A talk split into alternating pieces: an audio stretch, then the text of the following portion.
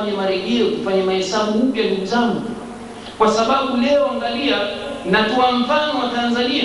Tangu shule ya kwanza imejengwa Tanzania secondary school, leo ni miaka mia moja na kitu, tena imejengwa Tanga, shule ya sekondari. Kwa hiyo Tanga, kwa maana hiyo, ingetaraji ingekuwa inaongoza katika shule za sekondari. Leo huwezi kuamini, Tanga kwa mujibu wa sosi za elimu imekuwa imechukua nafasi ya kwanza kutoka chini au ya pili kwa mashule ya sekondari. Tanga nzima shule za serikali za serikali Tanga Tanga ya, ya, ya mji wa Tanga ambayo ndio mji wa Uislamu kuna shule mbili tu za sekondari. Kilimanjaro kuna shule 80. Hii shule iliyoanza mwanzo, si kwamba hapa pana wasomi wengi na mashule mengi, lakini mambo yamekwenda kinyume chake. Ile miji ya Uislamu imekuwa ya nyuma kabisa. Mkiangalia matokeo ya shule za sekondari ya kitaifa, zile shule mia moja za mwanzo, shule mia zilizofanya bora, basi kuanzia namba moja mpaka namba ishirini ni mashule ya kanisa seminary St. Mary, senti John, senti nani sijui St. nani St. nani, huwezi kuta senti Abubakar hata moja, St. Umar hamna hata moja, hakuna. Hatusemi hazijajengwa, zinajengwa, lakini elimu zinatolewa dhaifu. Ukija kwenye masomo ya akademiki haya, waalimu wale dhaifu ndio wanakuja kuletwa katika mashule ya Kiislamu utataraji labda shule ya Kiislamu watoto watakuwa na akhlaki nzuri. Zile shule za Waislamu ndio zimekuwa na wavuta mabange wengi kuliko shule nyingine, na haya mambo mwayashuhudia, ndiye mmetoka huko. Kwa hiyo Waislamu leo sasa wana shida kwanza ya elimu, pili elimu bora. Si masala ya elimu tu kwa wasomesho elimu bora tuwe na vijana ambao wanasoma elimu za hakika kama za dunia za dini, elimu za hakika. Haya mambo hayawezi kufanyika ila tuwe na watu wataalamu, mabingwa, tuwape wadhifa wa kufanya hii kazi. Nyinyi hamna hoja ya kukosa haya majambo, kwa sababu maadamu mnakuja kutafuta mapesa, wengi wenu mnavyoniambia, basi hamwezi kuchangishana nyinyi mkashindwa hata kuleta mwalimu kutoka huko ambako kuna stahili kuletwa mwalimu aliyekuwa bora na shahada, akawasomeshea watoto wenu, akawasomeshea wake zenu, akawasomeshea nyinyi vile vile, mkajajikuta mmekuwa ni watu bora wenye identity. Angalia, angalia leo Mayahudi, limepita mtaa mmoja jana juzi, katika mtaa mmoja, kila mwanamume wa Kiyahudi kavaa kofia chake kile kidogo na majidevu Mayahudi wanawake na wanawake mwiko kuonyesha mkono wazi, mwanamke Kiyahudi. Leo imekwenda Mayahudi wamerejesha dini yao popote walipo, wamejiona ni wanyonge, lakini wamerejea kuwa wanaisoma dini yao na kutaka kuitekeleza upya.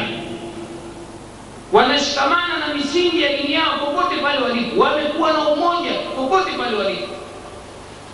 Leo Muislamu aweza kupambana naye njiani, unashindwa kumtolea salamu, hujui ni Joni au ni Abdallah, sababu katika itikadi yetu msiwaanze na salamu hawa wasiokuwa Waislamu. Sasa hujaona wewe alama yoyote ya Uislamu katika kiwiliwili chake, angalau labda kofia hizi zetu za salamu alaikum au labda madevu, pamoja kwamba madevu pia makalasinga waweka, lakini angalau labda.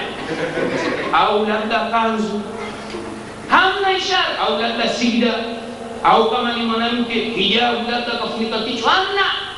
Wote ukiwaangalia wengi utakuta wamefanana na hao.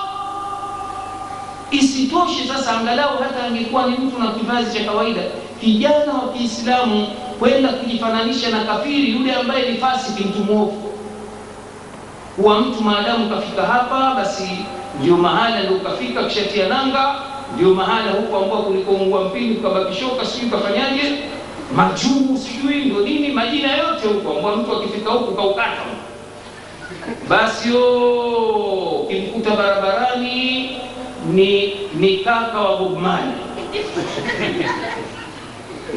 Unaona eh? Ukimwita ageuka mzima mzima manywele mwanamume mpaka huku. Chini ya nani hii? Mgongo,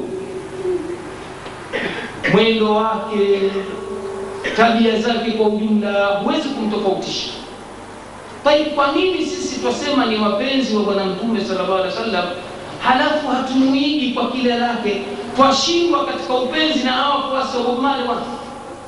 Wafuasi wa Bob Marley imekwenda kila siku ya kuzaliwa kwake ambao wamfanyia birthday, kufa kwake, jinsi walivyoonyesha mapenzi, lakini haivi birthday tu na matendo ya Bob yote. Bob Marley mvuta bangi na wao wavuta bangi. Taibu, wewe wampenda Bwana Mtume. Mtume sallallahu alaihi wasallam alikuwa muda wote yeye au mara nyingi akivaa nguo za heshima, akiweka ndevu, mswaki akipiga, kila kitawadha akipiga mswaki. Kwa hiyo mtu aonyeshe tabia ya Bwana Mtume, kutembea kwake, kusema kwake, kukaa kwake, aonyeshe dalili ya mapenzi, kama ndio maana ya kumfuata. Ndio maana Mwenyezi Mungu akaunganisha mapenzi yake na ufuasi wa matendo ya Bwana Mtume.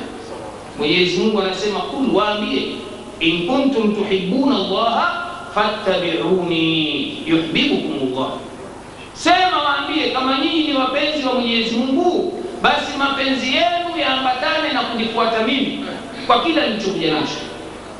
Ndio pale Mwenyezi Mungu akasema wama atakum rasulu fakuduhu wama nahakum anhu fantahu, analowapeni mtume lichukueni na analowakatazeni liacheni. Angalia masahaba walivyokuwa na hirsi ya kufuata ya bwana mtume. Siku moja walikuwa waswali tena na viatu jama. hii sunna, watu wengi hawajui. Mtu siku hizi ukiswali na viatu vita wakaleta dini mpya. Ni hadithi imo ndani ya Bulughul Marami, hadithi sahihi. Kaswali na viatu mtume kati kati ya swala kasimama, kajua na Jibrili anaambiwa viatu vyako vina najisi, vivue. Ile mtume kuvua masahaba nyuma wote nao wakavua viatu. Kwa nini? Wameelewa kila afanyacho mtume wakifanya, waona labda ni sehemu ya ibada hii, na wao wakavua.